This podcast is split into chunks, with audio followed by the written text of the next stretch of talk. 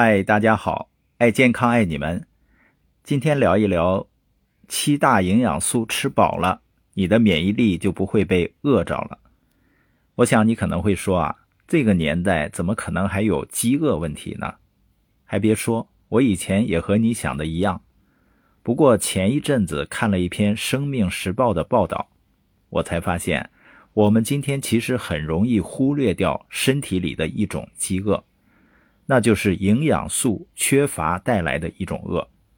因为它并不会有肚子饿得咕咕叫这种很明显的饥饿感，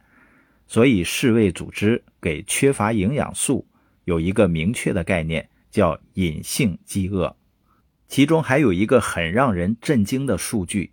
据联合国粮食及农业资料显示，我国有三亿人正在遭受隐性饥饿。我经常会遇到很多朋友说啊，现在的人怎么可能缺营养呢？那这些数据和现象都在告诉我们这样一个事实：我们生活在这样一个年代，不是普遍缺食物，而是普遍缺营养素。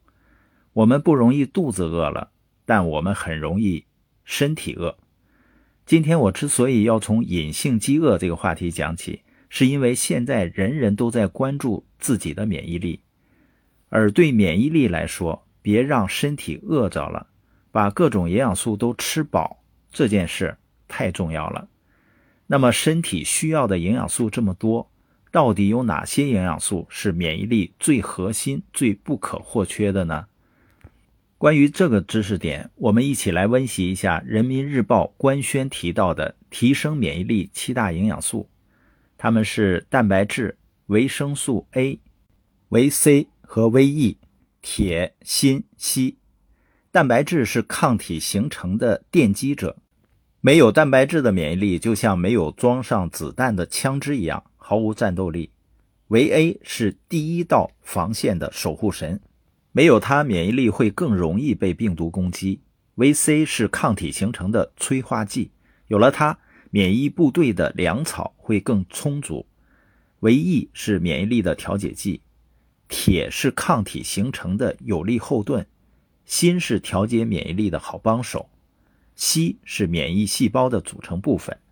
关于这些营养素，咱们背不出来这些功能没关系，更重要的一点是，我们要知道与我们息息相关的下面三个要点。首先，第一点，我们要知道这些营养素必须都要在，一个都不能少。如果你长期不注意，让身体对某一种营养素饿得太久，你的免疫力就会岌岌可危，病毒就会乘虚而入。有一个理论叫木桶理论，可以很形象地帮助我们理解这个问题。一个木桶盛水的多少，并不取决于最高的那块木板，而是取决于最短的那一块。也就是说，免疫力的高与低，往往取决于那块你长期没有补齐的营养素。第二点。我们要知道，哪怕是小而微的营养素，我们也不能小看它们。举个例子，硒这个营养素，它属于微量元素，我们身体的需求量其实很微小，很微小。但研究已经表明，缺了这一点硒，就会导致免疫力低下。铁这个元素也一样，可能我们人体内铁的含量只相当于一枚很小很小的铁钉子。但这些铁要分布在很广的地方，几乎所有的组织都含有铁，需要铁，并且铁除了要参与造血和细胞的能量代谢之外，还要参与维护人体的免疫功能。人体如果缺了铁的话，不是导致贫血，就是会降低抗感染能力。第三点，我们要知道，身体里各种营养素大多都是协同起来一起产生作用。他们的团队合作要胜过单飞作战，要共同补才更有效。我来举一个抗氧化营养素之间协同作用的例子：假设一个从薯条中来的自由基进入身体，它首先被 VE 拿下，然后 VE 由 VC 循环再生，VC 由谷胱甘肽循环再生，辅酶 Q 十、贝塔胡萝卜素和硫辛酸。也在这一过程中有帮助作用，所以营养素一定要补全乎了，因为他们是一个合作战队。说到这里，我知道有的亲们可能会赶紧对照每天的饮食，看是不是缺了什么；还有的人可能会想，我明明已经吃得很好、很全面、很均衡，怎么可能缺营养素呢？这就要回到我们开头说的隐性饥饿这个话题了。为什么我们这个年代的食物明明并不缺乏，可还是有很多人，甚至是那些很注意饮食的人，还是很容易缺乏营养素呢？你想想，我们现在吃的黄瓜、西红柿，还有小时候那个味儿吗？我记得在附近的超市有一段时间买的奶奶家的西红柿，这个牌子，发现呢特别好吃，我们一天都吃好几盒，但过一段时间呢就没了。还有，大家有没有发现，现在有的水果呢，吃的好像更甜了，但是那个甜劲儿呢，让你感觉不是很正常。我在一堂营养课上听到中山大学博导蒋卓勤教授说过，因为我们现代人都喜欢吃甜的水果嘛，这就导致种植水果的人会想方设法提高水果的甜度，结果呢，糖分是提高了，营养素反而比以前要减少了。比如现在吃的超甜的橘子所含的维 C，就不如过去甜中带酸的那种橘子。再比如说，在一九九二年的时候，每一百克的猕猴桃中含维 C 是一千毫克，现在同样重的猕猴桃就是剩下两百多毫克维 C 了。再比如我们现在吃的米和面都是精米精面，去除了皮。胚芽，这样一来，维生素和矿物质就会大量损失。结果，我们每一餐的饭是吃的不少了，但营养素的摄入却没见多，有可能还比以前更少了。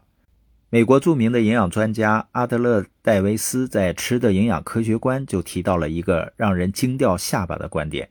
他说，在几代人之前，甚至是乞丐吃的食物，都比我们现在吃的含有更多的维生素。正是因为上面的这些原因，我们现代人吃的食物并不少，但营养素却很容易缺乏。即使一日三餐都在家用餐，也很难做到从吃的食物中就把免疫力需要的营养素补足补全了。前两天在搜狐网上看到工程院院士、著名营养专家陈君石教授也说了这样一点，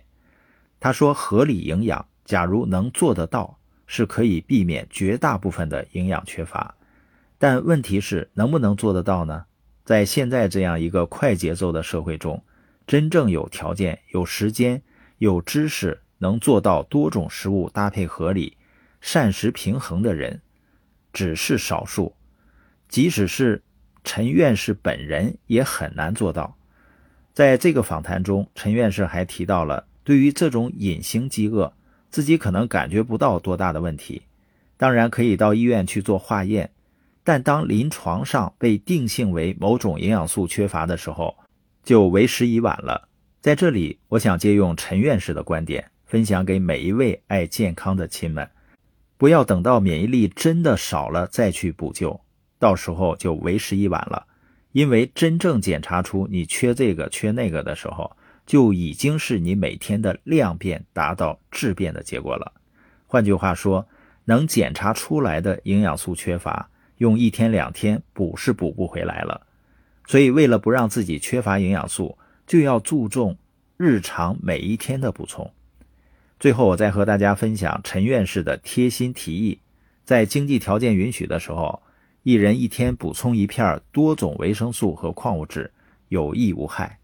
你注意到了吗？陈院士提到的这种营养素的补充方式，其实是很便利、很便宜的养生方式。